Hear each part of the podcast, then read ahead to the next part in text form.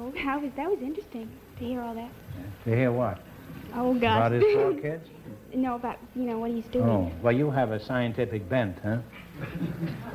No. I, I would think so. Uh, did you ever meet a fellow named, uh, what was his name, Joe Sexauer? Uh, from Alaska? Oh, you're pulling my leg. Huh? You're pulling my leg. No, I'd be glad to it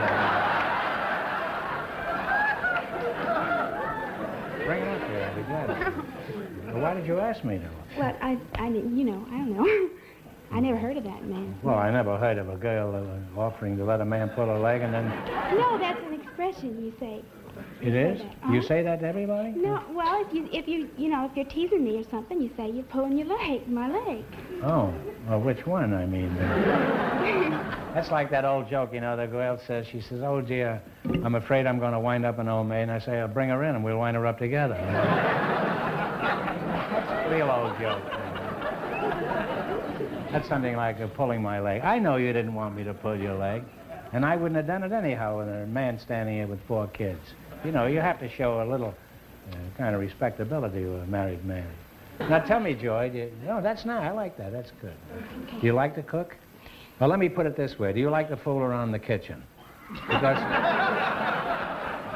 because if you like to fool around in the kitchen, you don't have to be able to cook. Well,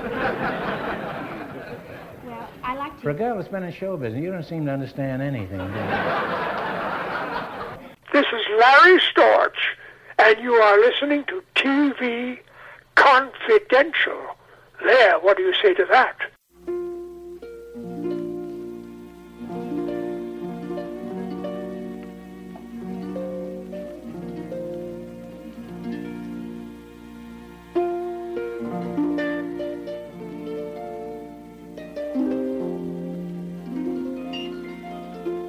Ed Robertson, along with guest Bill Marx. Bill is the son of Harpo Marx, and like his father, is an accomplished musician in his own right. Bill is also the executive producer of the Marx Brothers TV Collection, a new DVD collection featuring more than 50 television appearances of the Marx Brothers that are rarely seen today, including The Holdout, the episode of GE Theater that marks Groucho's one and only dramatic appearance on television, featuring a young Dennis Hopper, as well as the Musicale, the episode of Mr. Smith Goes to Washington that turned out to be Harpo Marx's final appearance on television. The box set also includes such extra features as rare color home movies of the Marx Brothers, Relaxing at Home and on the Road, featuring music and narration by Bill Marx. The Marx Brothers TV collection is available now on DVD through our friends at Shout Factory. Want to touch on something uh, you just said, Bill, talking about your your dad's dedication to the harp and his dedication to music, and you know that that combination of that burning curiosity to learn and to excel, and also tapping that that particular musical creative gift that he had, as well as his gift for comedy. One thing you note uh, during uh, uh, when you narrate the, the home movies is you make a remark. Uh, people don't realize how good all all of the brothers were good athletes, and to me, it, it makes sense that they're good athletes because to do the kind of physical comedy that, that they did on stage or on film, you have to be in excellent condition. But just going back to what we're talking about with music, one common trait that musicians and athletes have is that drive to excel. And so they will they will take the time to practice, they will take the time to train, they they will seek advice or they will learn from the masters, you know, whether it's the great musical artist or in the case of golf, Sam Snead. And then your your, your father was it, it, it made sense that he was a great musician and a great athlete because he had they both have those traits. Well, you, you want to start with 20 years of reps, as they call mm-hmm. them, I guess, uh, in vaudeville, developing an orchestration uh, and a choreography between the three and four of them that takes a long time to do, and you do it over and over, and you and you find new ways and better ways, and uh, many of the uh, the things they did in vaudeville they managed to translate into uh, the the 13 films that they did. More importantly, they kind of knew where each person was. It's like that what 1960s Green Bay Packer line. They Mhm. knew exactly Mhm. th- what the next guy was going to do Mhm. right next to him, and that's why it was such a successful football team.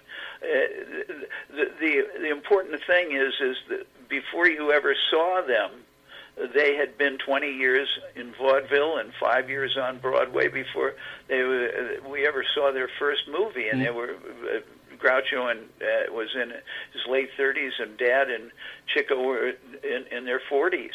So they look like a, a bunch of young kids in those very early movies, but they'd been around and they had an instinct about one another that you have to develop over and over again if you're a dancer and you're being choreographed by Balanchine. Mhm. You know, it it's it's just something, and you it, it, and of course everybody uh, just uh, including Woody Allen, uh, just adores the sequence in Duck Soup where they're going to war. And you want to see dancing, you know, by the brothers. I mean, they, you can tell that they they really had a, a complete understanding of their own bodies and what they could do and what they couldn't do.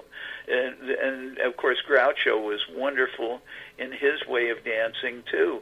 You know, and and dancing requires a certain amount of athleticism. Yes. But uh, those guys were very capable. I mean, Dad could throw a, a baseball as well as uh, as as you could imagine, and and uh, Chico could uh, uh, fill a flush.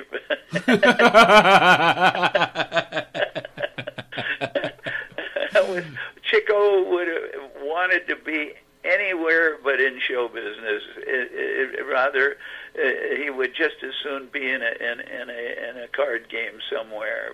But he was a bright guy, and he doesn't get enough credit because if you look at him very carefully, he is a perfect stooge, a wonderful uh, kind of a a, a, a funny straight man Yeah.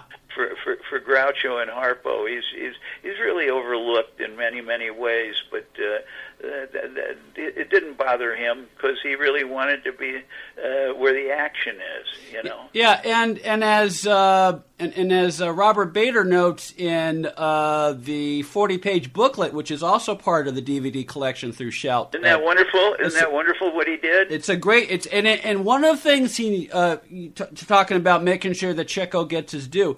It was Chico who was the first uh, of the brothers to pursue television, you know, because Ch- Chico was always the one who encouraged them to try new opportunities. You know, whether it was and broad- you know why? why. Because he needed the money to pay off the gambling Yeah. that he had. Yeah, no, okay. There is a prat. Sure, there's a practical. There's a practical need for it, but uh, of course, it's yeah. called survival. Yes, yes. And and I don't want. I want to protect my knees Mm-hmm. from getting. Um, let me ask you this: uh, when, when Har- Harpo signed a contract in '52 with NBC, it was not to do a show, but to do to do a bunch of specials, and he made it clear that he will not he will not deviate from his character. He will be the he will be the silent character. Did he ever come close to getting an offer he couldn't refuse and speak on television that you know of? he never accepted an offer. He was offered a great deal of money, uh, especially at that time, to say one word. And I think it was NBC that offered it to him, and he he refused. He refused. He said, "I would be violating the public's trust in my character if if I did that." and so he refused to do that. Now, it, uh, there were occasions. Of course, I traveled with him all over. Uh, in, in uh, uh, well, we were doing uh, uh, the, the British vaudeville circuit and and and and places that we did in the United States, where occasionally, with a fabulous audience, he would come out and he would deliver his bar mitzvah speech and the people would go crazy. And he would have five syllable words that he would be spewing out, and uh, and the people went crazy. But that that was just very rarely. And in terms of being on television where eight zillion people are watching you, he said, "No, I'm not going to do it. It would it would ruin everything." You know. Well, So what he, he didn't do it. He didn't do it. Actually, actually it go, this goes back to creativity. Uh, so a, a lot of his appearances, uh, uh, uh, particularly towards the uh, end of the 50s, the like 1960, 61, when his book Harpo Speaks came out, he did a lot of uh, TV appearances to plug his book. But again, this goes back to the crea- he- found creative ways to talk about his book without ever breaking character. I mean, one one of my favorite bits, which is part of the collection, he did an appearance of I've got uh, uh, of I've Got a Secret, where Johnny Carson is one of the panelists, and I think um, Yes. uh, uh, I think Betsy Palmer is one of the panelists. And again, it's just they they uh, he he speaks in Harpo, and and the they they, they have to, it's, it's like playing charades, and you have to guess what he's saying, and that's and that's how he talks about the book. Oh yeah, I, I remember. I don't know that it's in there. I'm not sure, but he went on the, the Today Show with Jack Lescoulie, and he was uh, he was having the best time showing Jack Lescoulie, uh, who is the morning MC, all of the risque parts of his book, of which there aren't any.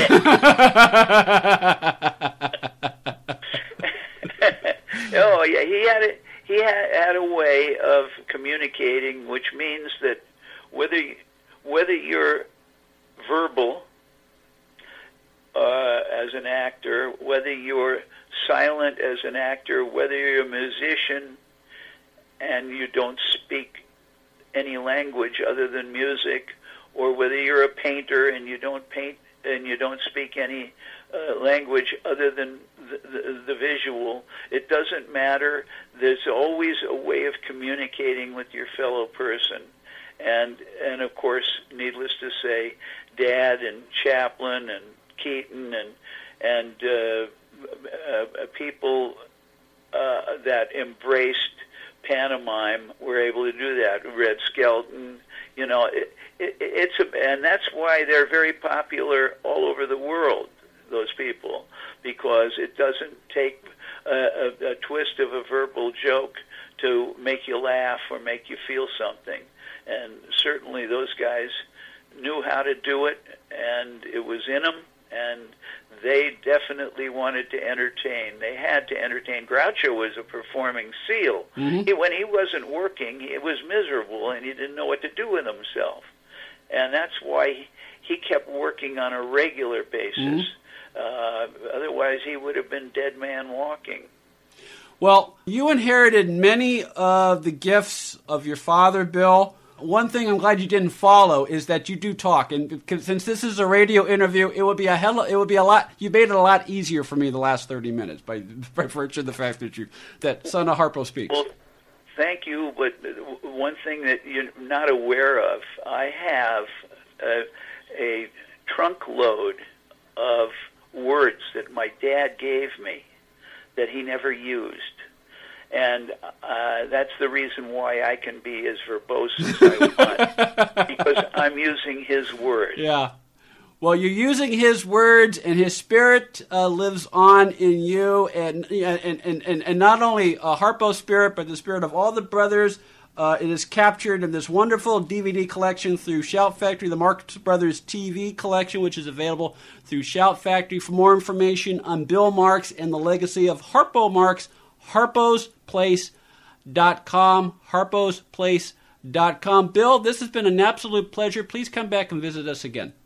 I will, and if I may interject one more thing Sure. for your listeners, just just so you know that uh, we've been talking a lot about passion and stuff like that. Uh, you certainly got it. You uh, are just a delight to talk to.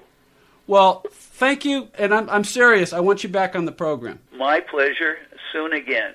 Bill Marx is the executive producer of the Marx Brothers TV Collection, a new DVD collection featuring more than 50 television appearances of the Marx Brothers from the 50s and 60s that are rarely seen today. The Marx Brothers TV Collection is available now on DVD through shoutfactory.com, amazon.com, and wherever DVDs are sold. For more information on Bill Marx and the legacy of his father, Harpo Marx, go to harposplace.com. Be part of our conversation. If you like what you hear, have thoughts on this week's program, or have an idea for a future edition of TV Confidential, we'd love to hear from you. You can email us at talk at tvconfidential.net, talk at tvconfidential.net. You can also message us at facebook.com forward slash TV tvconfidential, x.com forward slash tvconfidential, or at TV Confidential on Instagram. And if you're listening to us on the TV Confidential podcast, please be sure to hit the subscribe button. This portion of TV Confidential is brought to us by our friends at Front Porch Realty, the community of realtors in the Northern Bay area of California that is committed to finding the solution that is best for their clients. Whether you're a first time home buyer or looking to sell or lease your property in Northern California, call Karen Strain at 415 886 7411 or visit frontporchrealtygroup.com for more information on how they can help you.